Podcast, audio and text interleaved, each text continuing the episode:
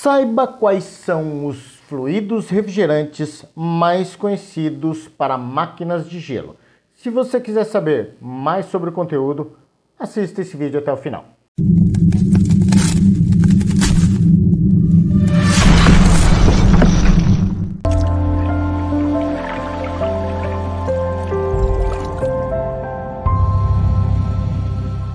Fala galera do Gelo, tudo bom com vocês?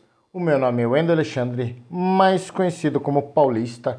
Seja muito bem-vindo ao seu canal Gelo Elemento.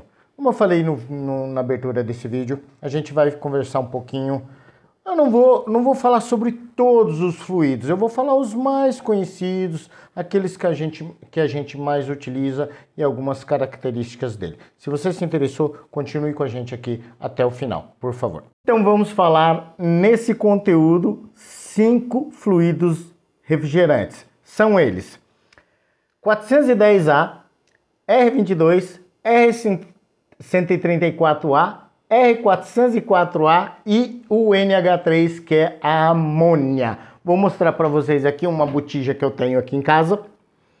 É um R22, ele é da cor verde, aqui é um R22, ele tem 13.6 quilogramas, tá bom? Ele, esse aqui tem 13.6, engraçado, né? Pequenininho, ele é vendido em quilogramas, então, né? Na grandeza física aí da, de massa, né?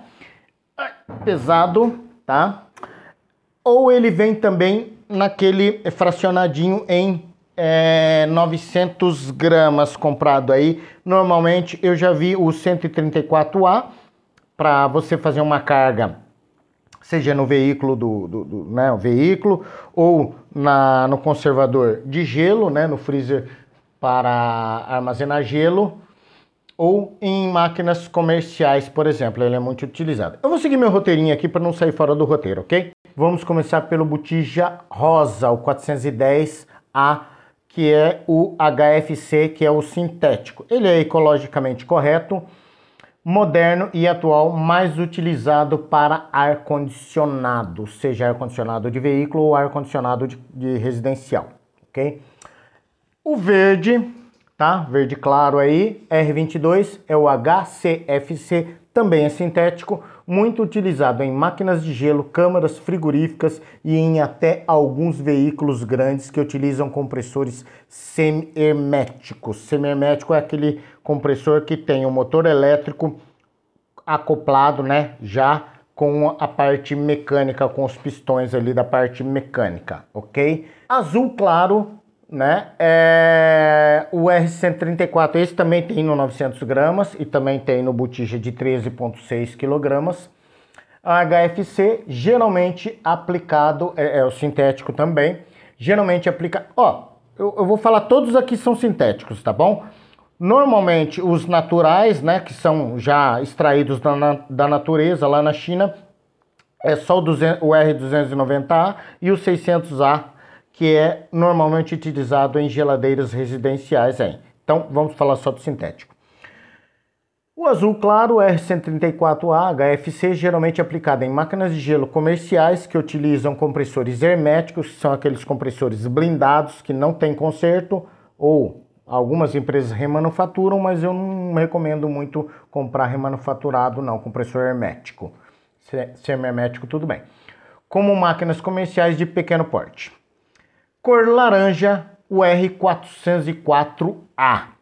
HFC, também utilizado em máquinas de gelo, pode ser utilizado também em câmara frigorífica, é um gás ecológico também, porém o custo do óleo para o compressor é um pouquinho mais salgado, mas possui um desempenho tão bom quanto o R22. Tá, o R22 é um excelente, só que é, há mais de 10 anos comenta-se que está para sair de linha, mas ah, tem muito tempo que se fala isso, nunca sai. É, esses citados são sintéticos, já falei. E agora a gente vai falar sobre o NH3, três moléculas de hidrogênio da amônia. É, é o melhor de todos os gases, pelo menos na minha opinião. Porém, ele é extremamente tóxico, tá? Ele tem um custo-benefício extraordinário. Ele deve estar em torno hoje de uns 22 reais o quilo. Esse aqui, para você ter uma ideia, só de comparação, efeito comparação, Esse aqui, o R22, está em torno de 600 reais, dá em torno de 44, 45 reais o quilo. A amônia está uns 22 reais, ou seja, menos da metade do, do preço do R22. Só que o R22 é permitido você comprar máquina de gelo, comprar máquina de gelo e com, comprar ele para utilizar em câmara frigorífica, por exemplo, é dentro da cidade. A amônia é, vou ler aqui. Porém, é proibido utilizar em zona urbana dentro da cidade. Muito utilizada em grandes fábricas de gelo e grandes frigoríficos, né? E linhas industriais fora da zona urbana. Aí você fala para mim, pô, mas, ah, Paulista, mas eu, eu conheço é, frigorífico dentro da cidade. Sim, mas são antigos. Anterior à legislação, essa nova legislação, ela proíbe que você compre o gás amônia. Ah, ah, e outro adendo, tá? O gás amônia você tem que ter autorização da Polícia Federal, então é bem complicadinho para comprar, tá? É... Bom, Ainda existem fábricas antigas que utilizam esse gás, porém não há mais liberação de licença para a zona urbana. As que estão em funcionamento poderão até continuar até que seja sancionada alguma lei que as proíba. Além do cheiro ser muito forte e facilmente detectável, porém se houver um vazamento há, grande, há um grande risco e também ele é inflamável. O R22 eu já soldei vazamento na minha máquina de gelo dele. Ele fica soltando assim, é difícil soldar com ele vazando, mas é, não pega fogo. Então eu já taquei ali o maçarico em cima do gás, ele não pega fogo. Já a amônia é inflamável, pode ser até explosivo. Alguns desses gases é, que é utilizado em pouca quantidade para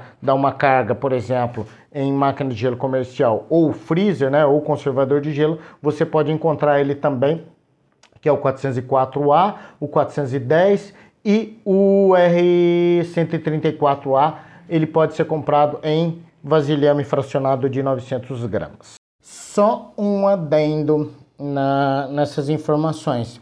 Há um tempo atrás precisava de licença, licença não, perdão, certificado de regularidade do IBAMA.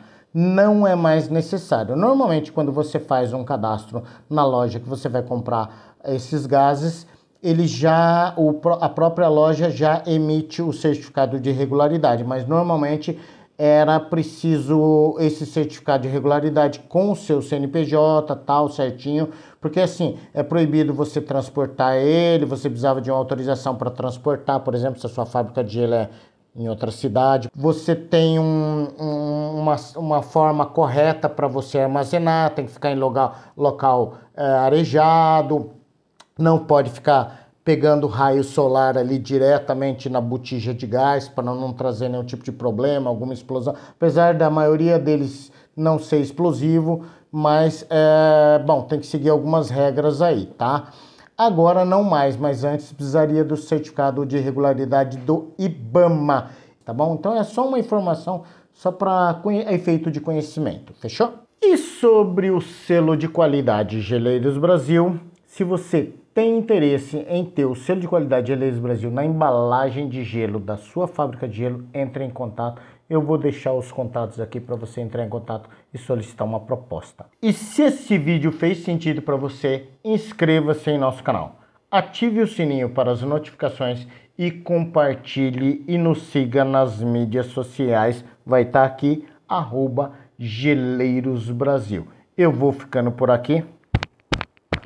Geleiros Brasil. Até a próxima.